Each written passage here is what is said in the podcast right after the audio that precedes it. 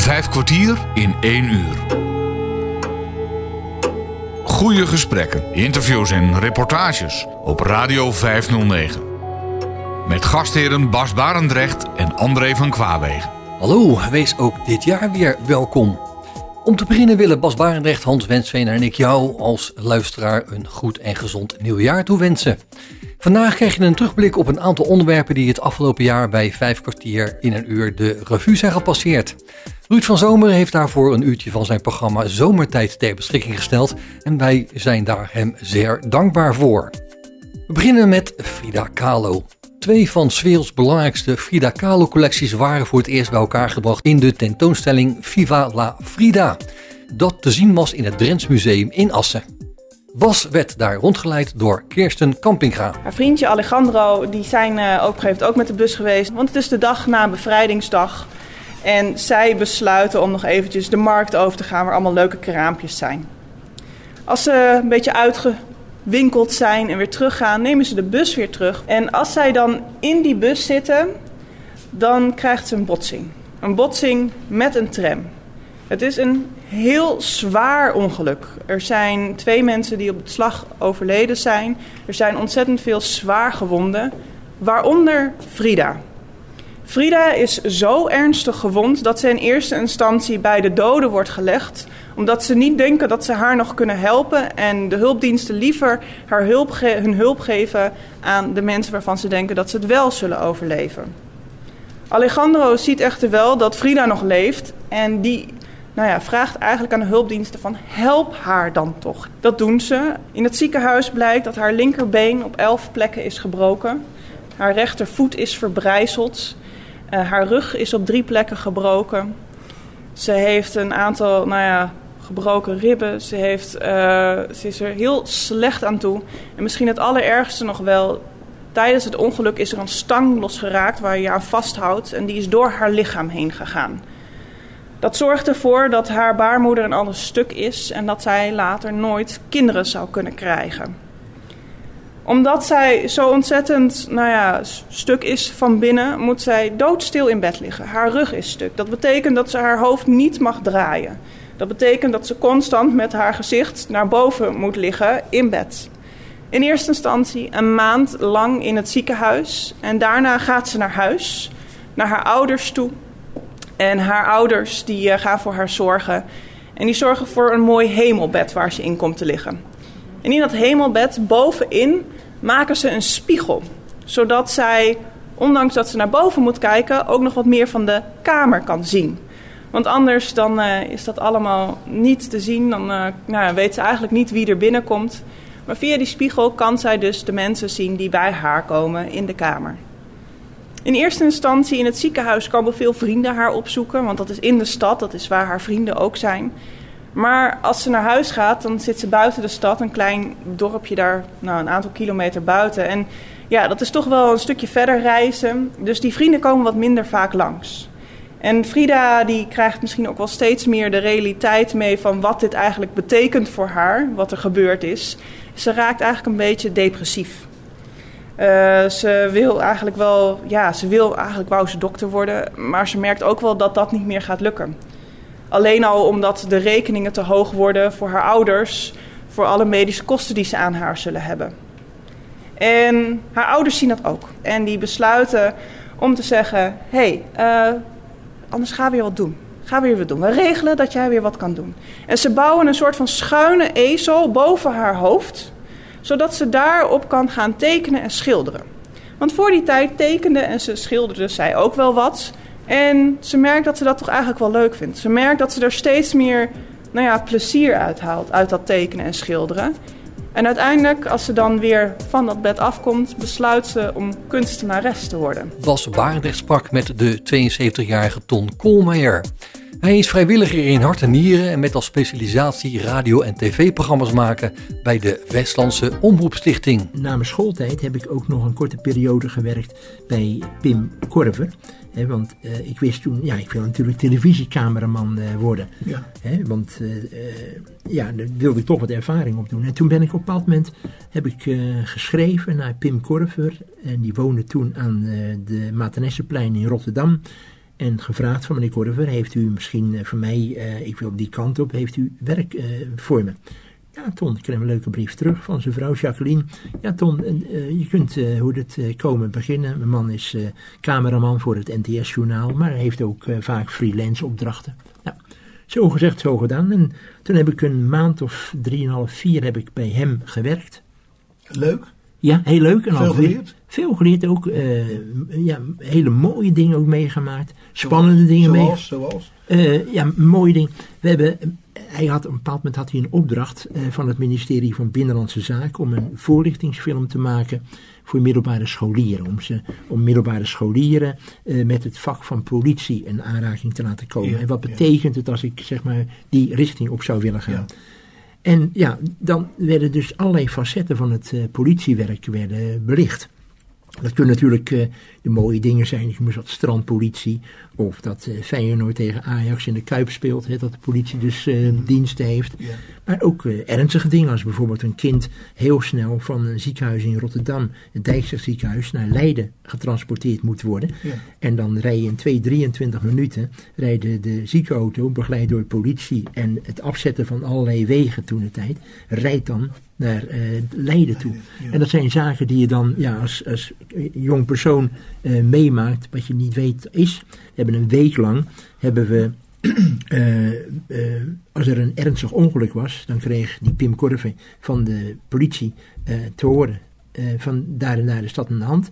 Nou, gingen we naar die uh, wagen, uh, naar, met zijn Peugeot 404, gingen we naar dat ongeluk toe. En zat ik op de achterbank, zeg maar, met de cassette van de film. Ja. Moest ik dus, zeg maar, op de tast, moest ik dat filmrolletje dus in de cassette doen. Zodat hij, als hij aankwam, ja, direct kon filmen met zijn ja, ja, Nou, allemaal gedaan. Dus ik heb mooie, interessante zaken meegemaakt. We waren op donderdag, waren we uh, bij de Spaarbank in de stad Amsterdam. En daar um, stonden computers die voor de politie allerlei zaken uh, opsloegen, ja. hè, dus vastlegden. Ja. En we hadden zaterdags hadden we een bankoverval, was er in scène gezet op het Maternesseplein. Daar was toen de tijd de ING-bank vlak naast zijn huis. Dus er zou een bankoverval gefilmd gaan worden. In scène gezet, in scène gezet worden. Ja.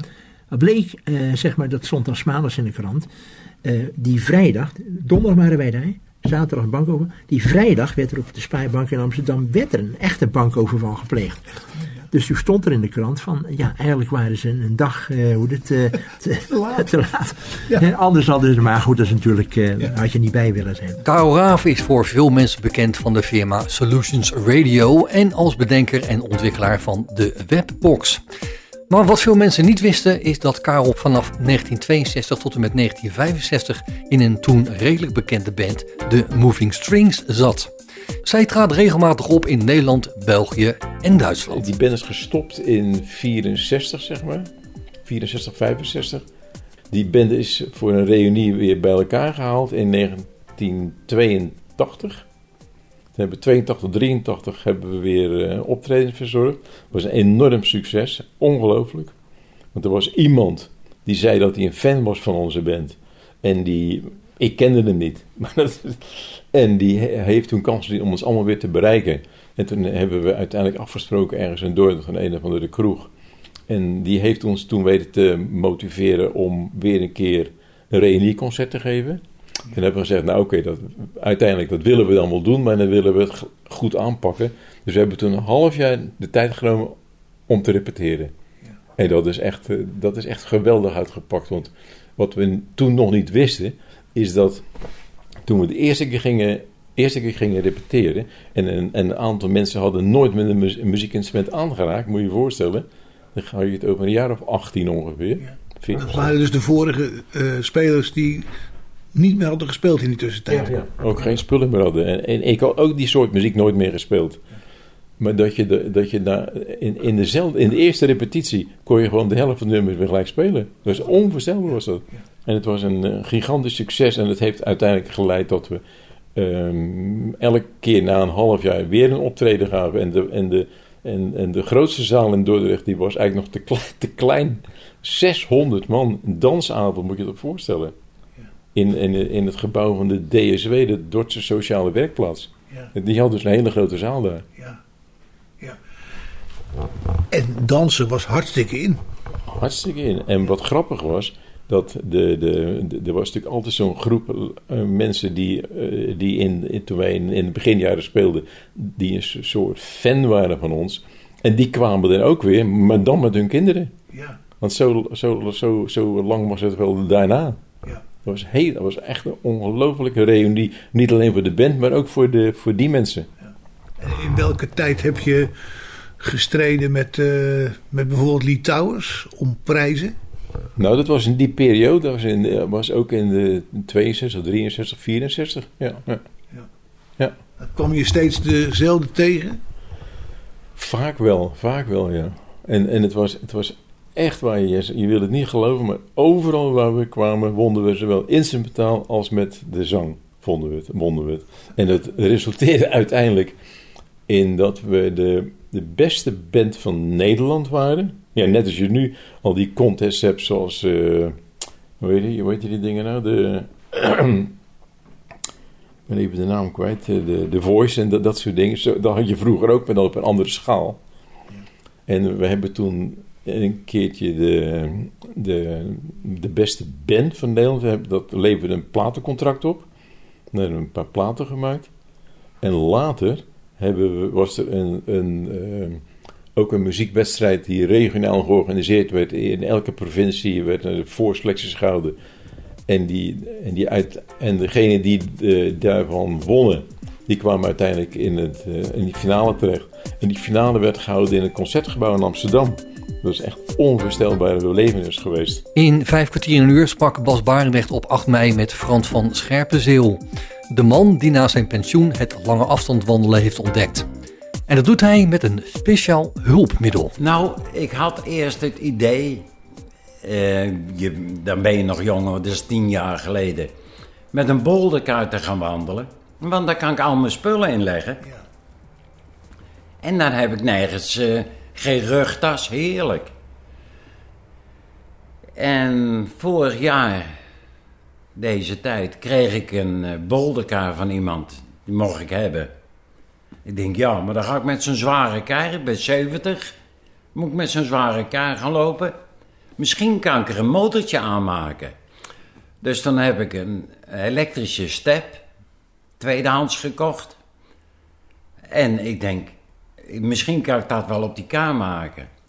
Heb ik de achterwiel eraf gehaald, de aandrijving, as. En aan die kar vastgemaakt en het werkte, het paste allemaal precies. Het werkte allemaal precies. Alle kabels, alles verlengd. En ja, hij werkt. Ik, ik, zeg al, ik heb er eh, 560 kilometer mee gewandeld. Geweldig. Ja, oh heerlijk. Maar wandelen, ik vind wandelen heerlijk. Lekker ontspannen. Niks moet, alles mag. En heb je dat ook veel gedaan voordat je met die kar op pad ging, gewandeld? Ja, ik heb eh, in 2000 ongeveer suiker gekregen. En een, Hoe, had- hoe, hoe, hoe viel dat? Ik bedoel, hoe merkte je dat? Nou, dat merkte ik niet. Dat kwam door Klokhuis. Het programma Klokhuis, kennen we dat? Ja, dat kennen we. Ja, ja, ja. Nou, daar was een eh, programma over suikerziekte. En die zat te vertellen van ja, nee, een droge mond en allemaal van die dingen. Ik denk, ja, maar dat heb ik ook. En toen ben ik naar de huisarts toe gegaan. En toen bleek mijn suiker. eh, het metertje kon het niet aan, 36. Zo hoog was mijn suiker. En ja, toen moest ik eh, ja, afvallen. En ik moest gaan wandelen. En zodoende ben ik aan de wandel geraakt. Dirk van der Glint was jarenlang docent levensbeschouwelijke vorming. Hij heeft vele jaren de kans gehad om rond te kijken in de schatkamers van religies, culturen en de menselijke geest. Ze vroegen mij wel eens van, eh, waar was jij als docent eh, dan ook op uit om, om leerlingen tot geloof te brengen? Nou, alleen die vraag al, daar krijg ik al een beetje Ja, jeuk van. kriebels, ja. zeg ik, nou nee, dat niet. Maar hè, eh, ik krijg dan ook wel eens terug dat, ja, ben je dan naïef of zo als je gelooft in het goede van de mens? Je ziet toch wat mensen elkaar aandoen? En dan zeg ik van, nou, als het slechte eh, echt ons wezen, onze natuur is, dan zouden soldaten die in Vietnam gevochten hebben, daar los hebben kunnen gaan, toch met een goed gevoel terug hebben moeten komen. Ja, ja. Maar de trieste waarheid is dat er na de Vietnamoorlog meer jongens die daar gevochten hebben zelfmoord gepleegd hebben. Ja, heel veel. Dan dat er zijn omgekomen in Ja. Vietnam. En op het moment, de jongens die in Irak hebben gevochten, in- ik heb het over Amerikanen hè, en, Ja. en in Afghanistan, daar zie je dezelfde dingen gebeuren. Als leerlingen eh, door wat we samen doen, wat meer in zichzelf zouden gaan geloven, dan zou ik daar erg gelukkig mee zijn. Ja, Dat. Want daar begint het denk ik mee. Dat je, ik had dus een soort van mantra op een gegeven moment dat ik leerlingen meegaf. Van het allerbelangrijkste wat je als mens te leren hebt is dit. Ik ben lief. Ik ben gaaf. Ik ben mooi. Ik ben helemaal de moeite waard. ja, Dat. dat is het ook. En als je nou zou zeggen, ach meneer Van der Glint, dat weet ik al lang. Nou, dan heb je niet begrepen wat ik bedoel. Maar dat je overtuigd bent van jouw waarde als mens. Ja, En eh, dat je van daaruit durft te leven. Dan heb je niet de behoefte om anderen te kleineren of te pesten. Maar dan sta je in je kracht. En dat is iets heel anders dan zelf ingenomen zijn. Wat een ander ook van je vindt of van je zegt. Wat je ook van jezelf vindt. Als ze vinden dat je een klootzak bent of een stomme trut. Misschien gedraag je je wel eens zo. Ik ook, ik moet eerlijk toegeven. Ik heb dingen ook in mijn leven gedaan en gezegd waar ik niet trots op ben. Dat ik denk, Dirk, daar zat je ernaast. Dat was gewoon echt niet goed. Maar dat is niet wat ik totaal ben. Ik ben steeds meer, hè, dat, ja, daar ga ik misschien wel heel diep op in. Ik ben opgegroeid dus met Mag. het idee dat we zondig en slecht zijn. En op een gegeven moment begon dat bij mij te wringen. Ja, dat kan toch niet het laatste zijn. Ik weet Wanneer dus- was dat? Het- Hoe oud was je toen? toen ja, een beetje als jochie te botste ik daar al op. Dat Ja, ik het gevoel van dat klopt niet. Maar ja, Ja. dan was er gezegd, Jezus is voor je zonde eh, gestorven en begraven. Dus ja, als jij vindt dat je niet zondig bent, werd zelfs de zonde tegen de Heilige Geest genoemd. en dan kon je de, de, de hemel mee verspelen, dat soort Ja. dingen. Dus ik ben wel met wat angst opgegroeid daarin. Van, Ja. stel je voor dat ik het nog helemaal verkeerd eh, zie. Maar de gedachte, ik ben zondig, ik ben slecht, dat, dat, de- en toen dacht ik ook, nou ja, stel dat dat zo is. Ja, Stel dat ik echt zondig en slecht ben. Dan vind ik het ook een beetje kinderachtig als God mij gaat zitten straffen. En dat zei ik ook tegen mijn moeder. En dan wordt er ook nog een Satan op me afgestuurd die me de verkeerde kant op wil hebben. Ik bedoel, je- gaat een kind van, van vijf toch ook niet verwijten dat hij de universiteit niet aan kan. Nee. Ik bedoel, als je dat echt niet kan. nee, nee, dan... Omgekeerd, als je wel hebt, ja, dan moet je soms ook op je duvel hebben als, als, je, als je het eh, verkloot. Ja, Tijdens de uitzending van 19 juni hoorde je een gesprek met de 74-jarige uit Indonesië afkomstige visueel gehandicapte Stef Amade.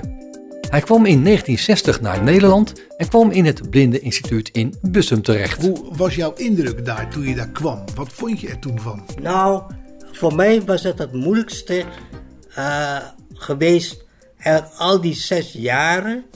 Ik ben vanaf 61 tot 67 daar op het instituut geweest. Het, het, het, het, eh, het eh, weg of, eh, uit het gezin gerukt. Ja, Maar dat was ik nooit gewend. nee. En zoals ik eerder ik ging was, dus in Indonesië, ging gewoon naar school en smiddags was ik weer thuis. Ja, Maar dat weggaan van huis, dat vond ik het ergste. ja. Als ik even maar een, een, een moment of een mogelijkheid zag, ik weer naar huis. Ja, ja. Ik moet je zeggen, we hebben ook uitzendingen gemaakt bij Radio 509 met eh, allemaal oud-leerlingen van de instituten, van Ja. de diverse instituten.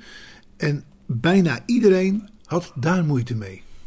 En had een verschrikkelijke heimwee. Het was altijd al zo dat ik na de vakanties weer naar, dat, naar die school moest. En ik, ik, vond het, eh, ik vond het altijd verschrikkelijk om daar weer naartoe te gaan. Ja, heimwee is toch ook wel ja. Het gewoon niet, ge- geen contact hebben met thuis. En ik, ik kan me nog eh, goed herinneren dat ik de eerste keer naar huis toe ging. En dat ze thuis, dus mijn broers en mijn zus, zeiden. ehm, toen ik sprak, praat normaal. Want mijn dialect was dus in drie weken ook al behoorlijk eh, verdwenen. Ja, doordat eh op Bartimeus zaten natuurlijk kinderen uit alle hoeken en gaten van het land. Dus mijn, eh, mijn dialect, mijn Brabants dialect uh, verdween al heel snel. Dus ik werd ineens toch wel ook een ander lid van het gezin thuis. Plus dat het ook maar heel kort duurde. Zo'n weekend natuurlijk. Ik denk dat ik het, het meest... Uh, dat ik het meest lastige van het daar zijn in het begin... Uh, ja, inderdaad, heimwee-achtige gevoelens... Uh, heb jij dat ook gehad? Ja, heimwee naar huis. Ja. Altijd. Altijd. Ik heb echt, uh, ik weet toch, de laatste nacht dat ik, dat ik, goh, dit is de laatste nacht dat ik hier slaap. Daar heb ik echt naar uitgekeken. Op school bedoel je? Ja. ja. Natuurlijk heb ik, dat zijn leuke periodes geweest. Maar ook wat minder natuurlijk, heb ik altijd. Maar op het algemeen maar was het, ja, waar ik ook, ook alle leerlingen ook uh, bij, of, wat ik fijn vond van alle uh, uh, leerlingen, of moet ik zeggen, dat ik direct in de groep werd opgenomen. Want ik sprak gewoon Nederlands. Ja. Maar stel ik nou Arabisch of Frans sprak, ja, moeilijk hè? Ja. ja. Ja, toch kregen we ook in die tijd wel jongens uit het buitenland, die Ja. ook buitenland spraken. Hè? Ja, maar ja, het is toch, toch een probleem hoor. Ja. Want ik werd al gelijk door die jongens op. Ja, gewoon, je, je voel je eerst als een vreemde. Ja. Ik weet nog goed, toen ik kwam kijken op het instituut, toen ben ik met, we werden rondgeleid door meneer Van Maurik. Ik kwam bij, meneer De Vries in de klas. Het eerste wat hij zegt, of zei op zijn Fries, hé hey jong, ik ben blij dat je Nederlands spreekt, een pak van mijn hart. Ja. Maar ik weet, dat iemand had zich, ik weet niet wat, zich ingedacht hoe te praten met, die, met iemand. Hè? Ja. Nou, dat kan ik me heel goed voorstellen. Hans Wensveen was afgelopen jaar te gast bij imkerij De Drie Bijen in Noordwijkerhout en kreeg uitleg van imker John Driebergen. Dus met een hobby begonnen en uiteindelijk is het nu een, eh, een knap eh, groot bedrijf als ik het eh, zo inschat. Ehm, even terug naar de naam, De Drie Bijen. Dat, is, dat komt ergens vandaan kan ik vermoeden. Ja, dat eh, heeft te maken met mijn achternaam. Mijn achternaam is Driebergen. Nou, in, het, eh, in mijn achternaam zit het getal 3. En in een bijenvolk zitten drie soorten bijen. Namelijk de koningin, de werksters en de mannetjesbijen, de darren. Dus vandaar de drie bijen. Maar ja, we hebben eigenlijk eh, iets meer bijen als drie. Ik zeg altijd, we zijn de grootste ge- werkgever van Zuid-Holland. We hebben zo'n beetje eh, op dit moment tussen de 80 en 120 volken. En ja, per volk zitten dan eh 50 tot 60.000 eh, bijen in. Dus reken maar uit hoeveel werknemsters we hebben. Miljoenen schat ik in. Miljoenen? Ja, ik hoef ze gelukkig niet allemaal te tellen. Nee. En het is enorm goed personeel, want ze werken van 's morgens vroeg tot 's avonds laat eh, om de honing eh, naar binnen te halen en de bloemen te bestuiven. En hoe kom jij aan de bijenvolken? Vind je die? Komen die naar je toe? Of hoe moet ik me dat voorstellen? Nou, in eerste aanleg, eh dus 37 jaar geleden toen we begonnen, eh, ja, dan begin je met een imkerscursus bij een vereniging. En het is gebruikelijk in Nederland eh, dat je van de vereniging dan je eerste bijenvolk krijgt. En als je één bijenvolk hebt, dan kan je daar in het voorjaar mee gaan, eh, gaan kweken. Dus dan kan je zo'n volk gaat zich splitsen. Dus van één volk krijg je er op een gegeven moment twee. En van twee eh, worden er vier. Ja, je zei net al van elk volk heeft één koningin. Maar als zo'n volk zich gaat splitsen, zijn er dan plotseling twee koninginnen die zich gaan splitsen? Of hoe is dat? Nou, het is zo dat in het voorjaar gaat zo'n volk eh, gaat zich ontwikkelen. Zo'n eh, koningin gaat, eh, die begint in februari al met eikens leggen. En dat zijn er dan enkele per dag. En in het voorjaar en in de zomer kunnen dat 1000 tot eh, 2000 eikens per dag worden. Dus dan moet je je voorstellen, zo'n volk gaat enorm snel omhoog. En op het hoogtepunt dan besluit vaak de koningin dat ze gaat verkassen. En dat houdt in tot er worden nieuwe koninginnen geboren in speciale koninginnencelletjes, in speciale ruimtes. Want de koningin is wat groter dan een andere bij. Net als onze eigen koningin. En als dan de eerste cel eh, dicht is waar een koningin in zit, dan gaat de oude koningin met de helft ervan door. Ja, je zegt je hebt eh, nogal wat bijenvolken. eh, die zitten in een, korf, hè, zoals dat heet. En waar, waar staan die zoal hier in de regio? Ja, dat is natuurlijk heel veel om op te noemen, want wij, wij reizen met onze bijen door zowel Zuid-Holland als Noord-Holland. En ehm, ja, de ene keer staan ze een, aantal weken bij een kweker of bij een teler, en de andere keer staan ze daar een eh, aantal maanden. Het hangt van het gewas af, het hangt van de persoon af.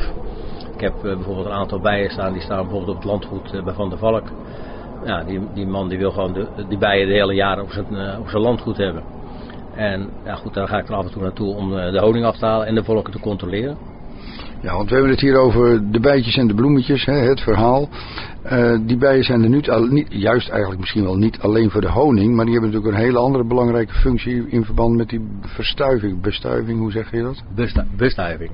En ja, bestuiving dat is natuurlijk het, het belangrijkste werk wat de bijen eigenlijk doen.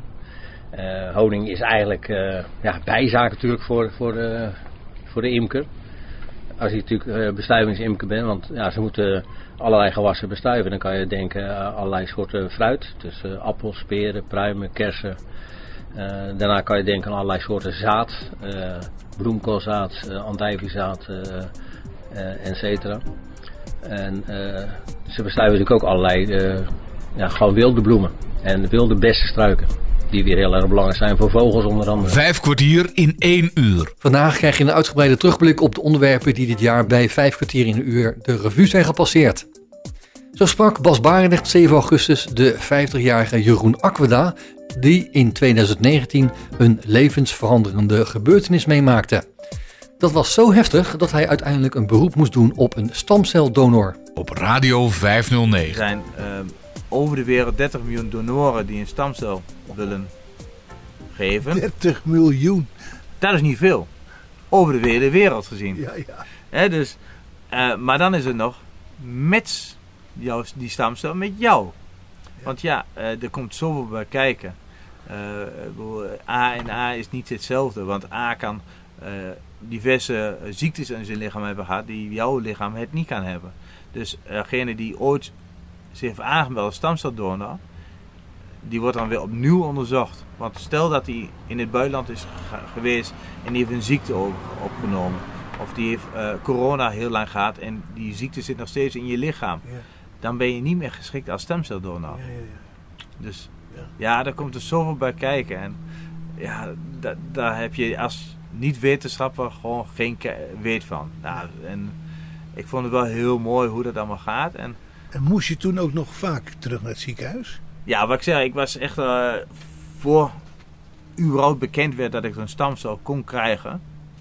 Uh, dan zat ik dus echt om de drie tot vier dagen aan het bloed. Zo. En dan moet je zien dat ik dus in een auto zat als bijrijder. Uh, en het is 30 graden buiten. En dan heb ik een sjaal om, mijn handschoenen op en uh, een muts op. En ik viel liever in slaap in de auto dan dat ik uh, wakker was. Ja. Dus zo, zo van Borkelo naar Nijmegen is dan ruim een uur rijden. Ja. Dus dan is sowieso een mattergang. op een gegeven moment kwam dus het goede nieuws dat er een stamcel van mij gevonden is. Dus Toen sprong, sprong je gat in de lucht, denk ik. Nou, dat, dat kon ik niet, maar inwendig wel. ja. ja, nee, daar waren we heel blij mee. Maar ja, dan is het... Je hebt een stamcel, maar dat wil niet zeggen dat die stamcel dan nog steeds geschikt is. Op dat moment, via de systemen, zien ze... Hey, er is iemand die een stamcel heeft die correspondeert met jouw stam, stamcellen. Of met jouw lichaam. Maar gelukkig, we waren maandagochtends voor een bloedtransfusie in het ziekenhuis. En diezelfde dag kregen we nog te horen dat die stamceldonor dusdanig positief gestemd was dat hij ook gelijk naar het ziekenhuis is geweest. Dus niet eh, bij het Radbouw, maar gewoon waar die persoon woont in de wereld. Ja. Die gaat naar het ziekenhuis heen om ze opnieuw te laten onderzoeken. Dan wordt alles heel snel nagekeken. En dan komt gelukkig voor mij bevestiging dat het nog steeds goed is. Dan wordt die persoon wordt daar de bloed afgenomen. Het bloed wordt gefilterd, daar halen ze de stamcellen uit. En het, stom, het fijne is, het bloed komt weer terug in het lichaam van de stamcelgever. Dus eigenlijk puur die stamcellen halen ze eruit. De persoon zelf is dan vaak twee tot drie dagen wat minder, uh, ja, in ieder geval vatbaarder voor, voor ziektes. Dus die moet daar wel op letten. Maar verder kunnen ze gelijk alles weer doen. Het is dus gewoon een soort bloedtransfusie die je hebt gegeven. Dus je voelt je wat vermoeider. Een gefilterde bloedtransfusie. Een gefilterde bloed, ja, zo kun je het zeggen, ja. Dus, en uh, ja, dan, dus die, die persoon ken ik nog steeds niet. Maar ik ben er heel dankbaar voor dat ze het heeft gedaan. Want het is een vrouw, dat weet ik. En in 2019 was ze op dat moment 29 jaar. Dus ik ben daar heel dankbaar voor. En ja, die heeft gewoon mijn leven gered. De gemeente Barneveld kon na twee jaar weer de nostalgisch oud Veluwe Markt organiseren. Bas sprak daar met een standhouder. We hebben hier een festlemmetje. Want hoe vaak is het niet zo dat inderdaad eh, vesten en gilets tegenwoordig, dat noemen ze op zijn Vlaams, eh, geen knopen of ritsen meer hebben. En dan wappert dat open. In het begin is dat allemaal leuk. En als je op de fiets zit, dan wappert dat allemaal open. Dus we hebben hier klemmetjes, die maak ik al zelf sinds 2015 in Rotterdam. Dat is een sociaal ondernemerproject. Dames die in een blijf van mijn lijfhuis zitten en zaten, die maken dit van oude en vintage sieraden. Dus we hebben meer dan 300 verschillende modellen bij ons. Wat leuk. Ja. Een sociaal project dus. Ja, ja, ja. Ja. Klopt. Dat zijn we gestart in, eh, in 2015. Eh, en dat proberen we eigenlijk, eh, eigenlijk steeds verder, verder uit te bouwen. Eigenlijk. En kun je het hoofd boven water houden? Nee, dat is heel, heel wisselend. Omdat we met iedere keer wisselende mensen werken. Is de ene keer gaat het heel goed en de andere keer denk ik, ik stop ermee. Ja, ja dat, ligt, dat ligt gewoon aan, aan, aan hoe het allemaal gaat. Ja. Sommige dames zijn wat gemotiveerder, andere zijn wat minder gemotiveerd. En op een gegeven moment pro- proberen niet een soort liefdadigheid te zijn. Dus wel proberen de dames uit de lastige situaties te krijgen, maar ze moeten wel willen. Ja. En dat, dat is vaak het, het, het hete hangijzer. En hoe komen ze nou bij je? Eh, ja, dat is via een vriendin van mij weer in een systeem in Rotterdam, waar we dan dicht bij elkaar zitten. Ja, ja. oké. Want ik, ik ben niet een liefdadigheid, dus ik wil eigenlijk de Rotterdamse mentaliteit. En dat is niet lullen, maar poetsen. Dat is hem. Ja, eh, dus dames die echt vooruit willen komen, kunnen bij mij vooruitkomen. En de dames die in hun pijn willen zitten, dat is prima. Lijden. Dan moeten ze, dan moeten ze daar blijven. Dus, dus het wisselt heel erg qua samenstelling. Ja. En soms ben ik daar ook een klein beetje hard in.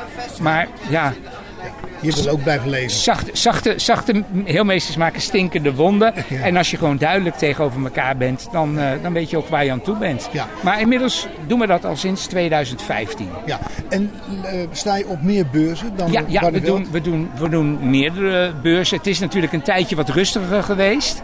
Eh, we zijn tegenwoordig ook daardoor online gegaan. Ja. Eh, omdat we alles maken in kleine series. Ik niet ineens honderdduizend van die dingen kan, kan leveren. Hè. Het is bij mij ook een beetje fluctuerend. Hoe het gaat eh, achter de schermen is het ook voor de schermen. Dus, dat, dus ja, eerst verkochten we alleen op markten. En nu gaan we langzaam ook een beetje online verkoop doen. Ja, en loopt dat? Met wisselend succes. Tijdens de, de, de, de afgelopen twee jaar ging dat natuurlijk wat makkelijker, omdat we nergens eh, te zien waren.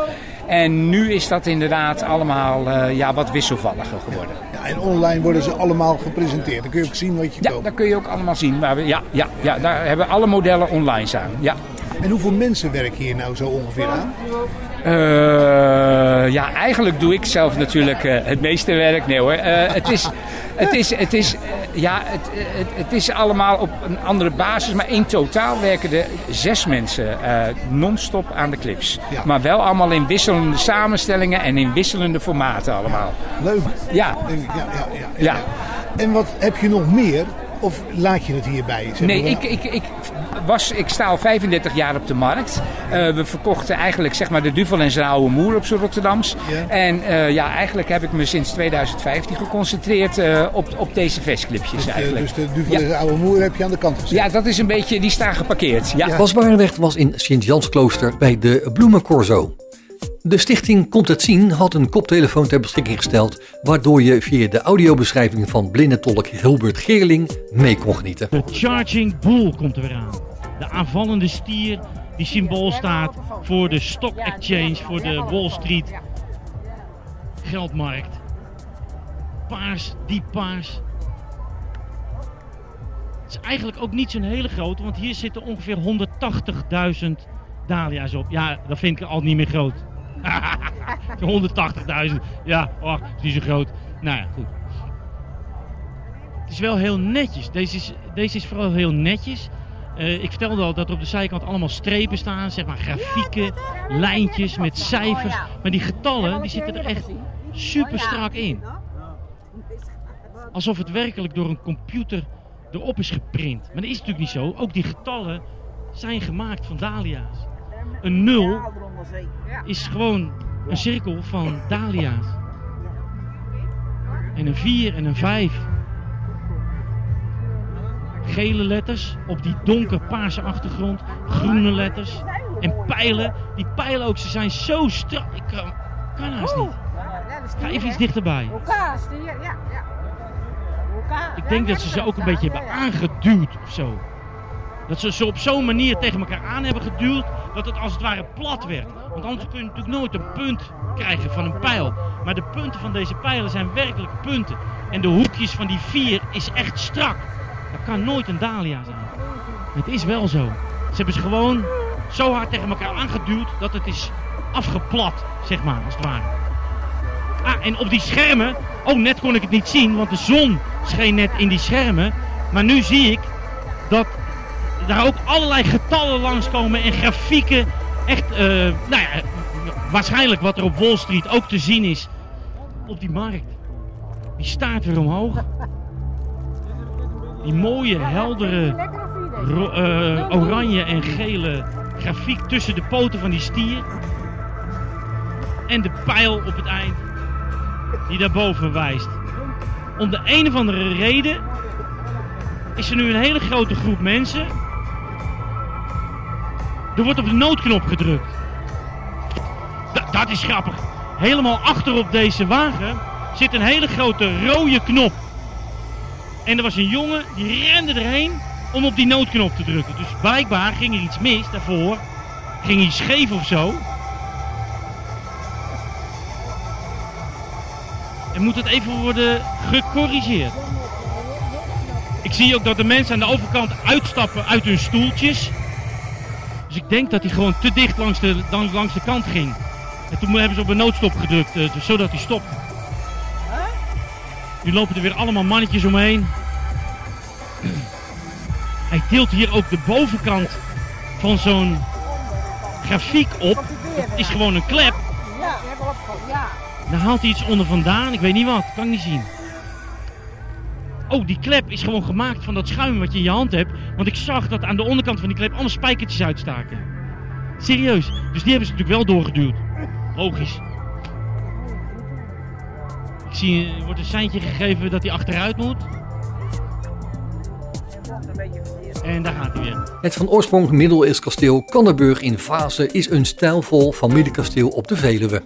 De rondleiding werd in de vijf kwartier in een uur van 16 oktober gegeven door vrijwilliger Ferdinand. En dan komen we in de, in de jachtkamer. Denk aan de... Stapje op. Ja. Nou. Dan zijn we in elk geval in een deel waar, waar je nog mag lopen. Want Ja. hierachter mag je dus niet komen. Nee, nee, een gedeelte is dus afgezet. Eh, om, ja, puur ook om, om dus... eh, kijk, er ligt bijvoorbeeld op deze tafel die hier staat... ligt bijvoorbeeld een, een boek... Met, eh, en, en een heleboel mensen denken dat het een Statenbijbel is... maar het zijn eigenlijk de verzamelde verhalen van Jacob Katz... Nederlands dichter en, en, eh, en politicus. Hè? Ja. En eh, dat boek dat is de eerste uitgave uit 1663. Nou, dat zijn dan dingetjes die liggen hier dus. En dat is niet de bedoeling dat mensen daar aankomen. Nee. Dus vandaar dat een gedeelte hier is afgezet. Maar het grootste gedeelte kun je dus gewoon lopen. En, en nou ja, dat het hier de jachtkamer is.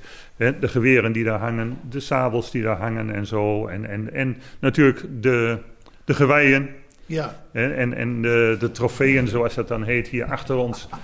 Het, hoe heet het, het, eh, het wild zwijn. Het edelhet aan die kant. Nou ja, zo kun je dus zo zijn dat de trofeeën die ze vroeger dus meenamen. als ze op, de ja- op jacht waren geweest. gebeurt nog steeds trouwens. En in deze kamer werd dus vooraf eigenlijk de jacht besproken. Ja. En eh, als ze terugkwamen, dan werd dus de jacht geëvalueerd. En dan, eh, nou ja, daar gebruikte het dus onder andere deze kamer voor. Wie gingen er dan jagen? Nou ja, de mannen natuurlijk van, eh, van, van Kasteel Kannenburg. dat was, eh, die vonden dat natuurlijk. En, en eigenlijk was het zo dat het park van Kasteel Kannenburg grensde eigenlijk toen in de tijd aan het park van het Koninklijk Huis, van Paleis het Loo. Ja. En dus er was dus regelmatig ook dat de koninklijke familie hier naartoe kwam en ook ging jagen. Ja. En vroeger was natuurlijk het jagen ook meer bedoeld om dus aan vlees te komen en zo. Hè. Je kon niet naar de slager en zei van nou ik ga even een pondje vlees halen of een eh, wat. Nee, dat moest je dus zelf, dat moest je dus zelf binnenhalen. Dus in dit geval was dat dus eh, door het jagen op, op zwijnen en, en, en, en nou ja, noem maar van alles en nog wat. En eh, nou ja, zo werd er dus eh, Dat kwam dus in de kelders beneden. Jacht was geen luxe. Nee, nee, en nee, tegenwoordig is het een luxe. Ja, Maar dat was toen absoluut niet, nee. Nee, nee, dat was puur om, eh, om aan het eten te blijven natuurlijk. Wordt er nog gejaagd vanuit Kannenburg? Nee, nee want het, het gebied rond de Kannenburg, dat is nu nog maar 24 hectare. Eigenlijk groot genoeg hoor. Want ik bedoel, het is wel zo dat, dat je moet... dat je moet dat je, eigenlijk wordt het, eh, het hele park eh, onderhouden door vrijwilligers. Dus je moet er eigenlijk niet aan denken dat het park nu nog zo groot was geweest als dat het vroeger was. Want dan valt het niet door vrijwilligers te onderhouden natuurlijk. Dus dat wil helemaal niet. Tegenwoordig dus, doen dus vrijwilligers staat onder leiding van één hovenier... die in vaste dienst is bij eh, Gelders Landschap. Die heeft meerdere kastelen onder zich, meerdere parken onder zich bedoel ik.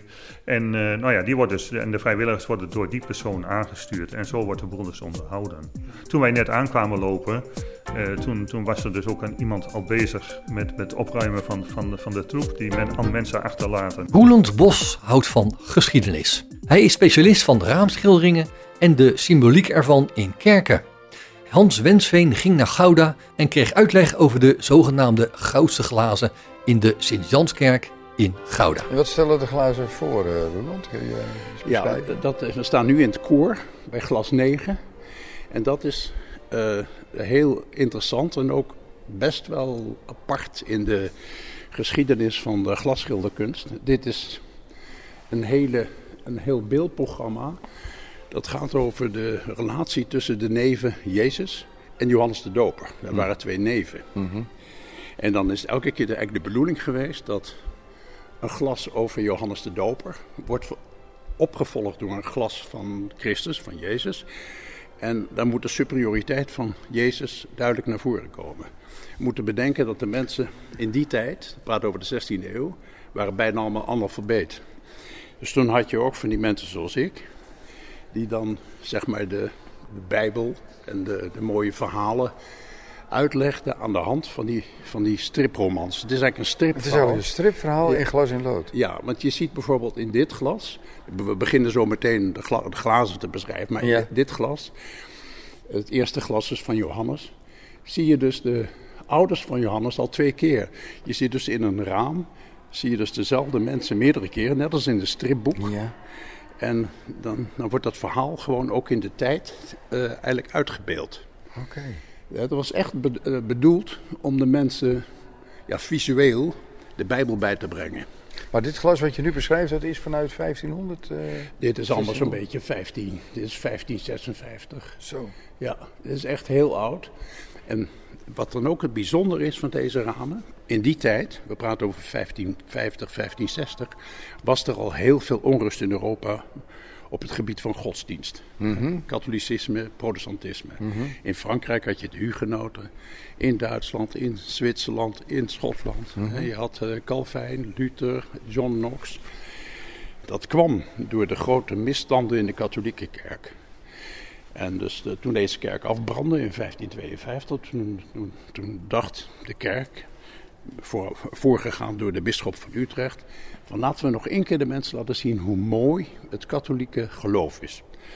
Dus eh, ze hadden echt een plan om dit met ontzettend mooie gebrandschilderde ramen te versieren. Trouwens, een gotische kerk dient, eh, heeft het belangrijkste doel om glas- in loodramen te laten zien. Daarom heb je die steunberen en die luchtbogen. Want die muur is natuurlijk vrij zwak. En ja, die moet je versterken als je dus zo'n enorme ruimte erin laat voor een glas. Voor een raam, ja. En dus het gaat, het gaat in, de, in de gotiek. Dit is in feite wat dat betreft, het is een heel eenvoudig kerkgebouw. Maar het idee van de gotiek is die ramen te laten zien. Ja. dus die, die muren die stelden niet veel voor. Die moesten versterkt worden door de steunberen en luchtbogen. Nou hebben we dat hier niet, want de kerk is ook niet zo hoog hier. Hè. Ik zei het al, is, we kijken hier nou ongeveer 30 meter. Ja, dus dat was het idee van de katholieke kerk. En dan gaat het verhaal dat dit beeldprogramma, de relatie tussen die neven, dat het een idee van Erasmus is. Nou, dat is nooit bewezen, het zou best kunnen. Mhm, mhm. Eh, Erasmus zat toch vol ideeën wat dat betreft. Was ook een bijzondere man. Ja, absoluut. Ja, ja. Die heeft ook in Gouda gewoond. Hij heeft hier op school gezeten. Jan Berend Sveers runt het bedrijf Brilmaat. Dat zorgt ervoor dat elk gezicht dat bijvoorbeeld afwijkt van het gemiddelde een perfect passende bril krijgt aangemeten. Geef eens wat voorbeelden van het maken van brillen. Nou, we, we doen bijvoorbeeld veel uh, voor kinderen, ook volwassenen, maar, maar uh, met name kinderen met Down. Uh, mensen met Down-syndroom hebben vaak een kenmerkend wat ronder hoofd. kleine neus, lange wimpers en oortjes die vaak ook wat kleiner en lager zitten. En dat heeft tot resultaat dat gewone brillen, of het nou kinderbrillen zijn of volwassenen, die zitten mede doordat die oren zo laag, wat lager zitten, haken ze niet goed op de neus, dus die zakken af. Ehm, en als je ook nog lange wimpers hebt, dan raken vaak je, je, je wimpers ook nog het glas. Dat is super vervelend. En wij kunnen daar echt um, iets aan doen. We zetten, um, als we de bril maken, zetten we twee voetjes op de vorm van de neus. En onafhankelijk daarvan zetten we de voorkant met de glazen zetten we uit het gezicht en omhoog, zodat die uh, ver genoeg en hoog genoeg uh, die glazen staan. En dan maken we vervolgens die voetjes maken we vast aan uh, het, het, het, voorstuk, uh, in de computer uiteraard. Mm -hmm. En soms zit er bijna niks tussen die voetjes en het voorstuk, maar het kan ook zijn dat er soms wel een half, vijf millimeter, dus een halve centimeter uit het gezicht staat. Ja, ja. Um, en op die manier kunnen we zorgen dat een bril stevig op het gezicht staat, maar wel hoog genoeg en ver genoeg uit uh, van de ogen en de wimpers af, zodat het kind daar geen last van heeft. Dat doen we veel voor, voor kinderen met, met Down-syndroom. Ja. Uh, en daar ga je ook naartoe, hè? Die mensen die zoek je ja. ook op in de, in de ziekenhuizen. Ja, dus, dus kinderen met Down die hebben vaak ehm, één keer per jaar dat ze bij een ziekenhuis langs kunnen gaan. Die, daar zijn Down-polies. Dan is er een dagdeel, een uur of vier, waar kinderen dan eigenlijk een aantal verschillende disciplines of specialismen langslopen, omdat ze een hoger risico hebben dat ze um, een aandoening of afwijking hebben. Dus ze komen bij de kinderarts, ze gaan langs de, de oogpolie, ze gaan vaak ook bij um, een fysiotherapeut of de KNO, soms de tandarts, um, de orthopedagoog. En op die manier krijgt de kinderarts een compleet beeld van hoe het kind ervoor staat.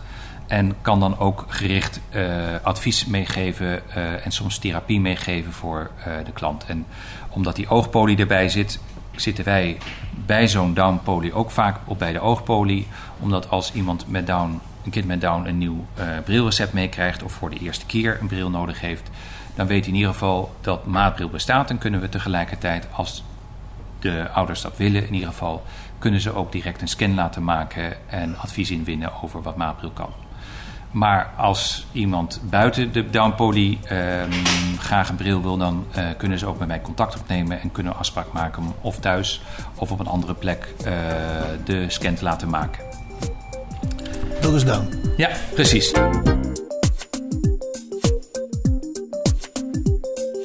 Radio, Radio 509. Radio 509. Verder zijn we ook veel bij mensen met een verstandelijke beperking die uh, vaak in uh, woonlocaties uh, zitten. Die krijgen we veel via Koninklijk Visio en Bartimeus door.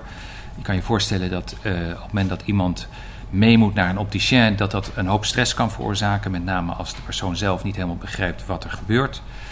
bij de opticien krijgt hij dan ook nog een aantal brillen op. Dat kan nog meer stress veroorzaken.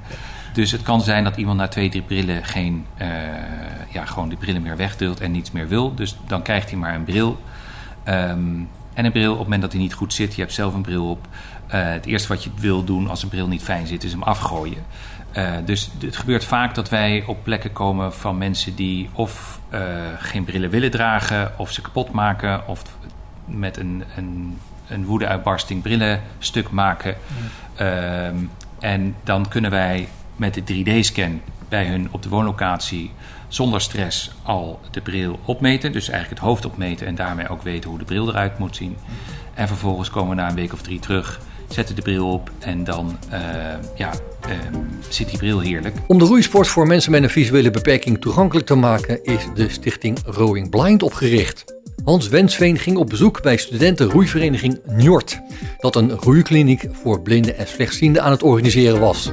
En hij sprak daar met twee studenten. Anouk, jullie hebben net uh, even een, een, een, experimentje gedaan. Uh, de ene deelnemer was geblinddoekt en de andere moest begeleiden. En jij was degene die werd geblinddoekt? Ja, dat klopt. Ja. Hoe vond je dat? Om begeleid te worden door nou ja, een clubgenootje, zou ik maar zeggen. Hoe ging dat?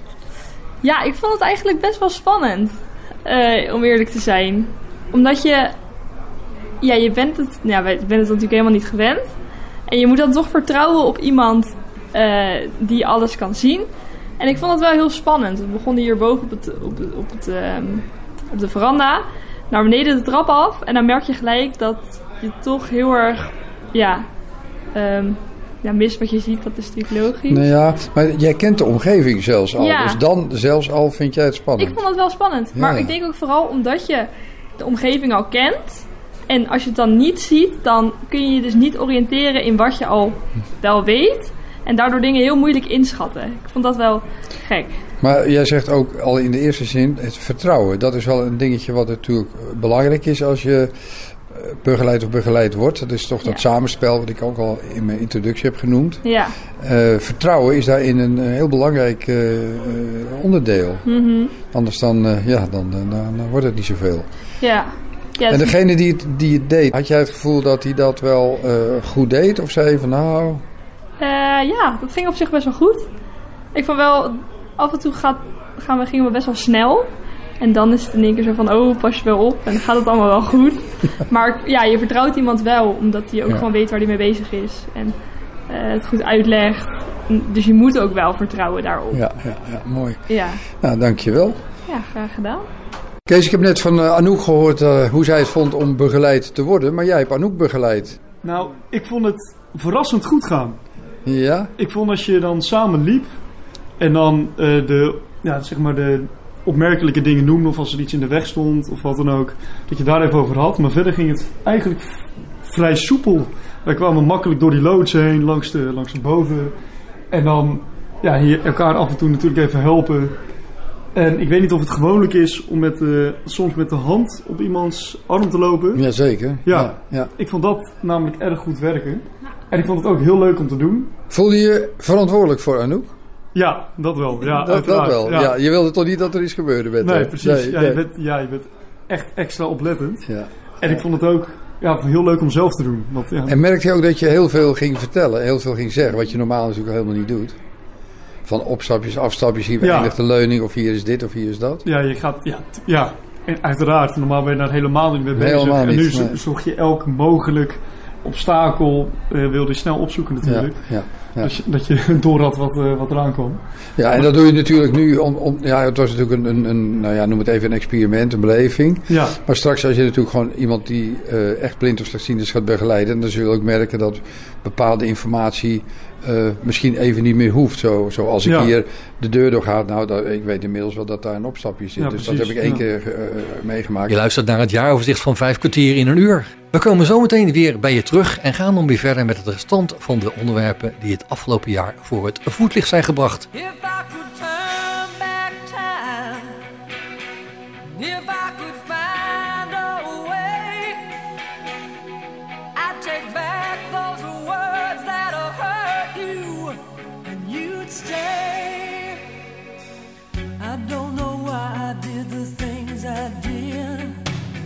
I don't know why I said the things I said. Pride's like a knife, it can cut deep inside. Words are like weapons, they wound sometimes. I didn't really mean to hurt you. I didn't want to see you go. I know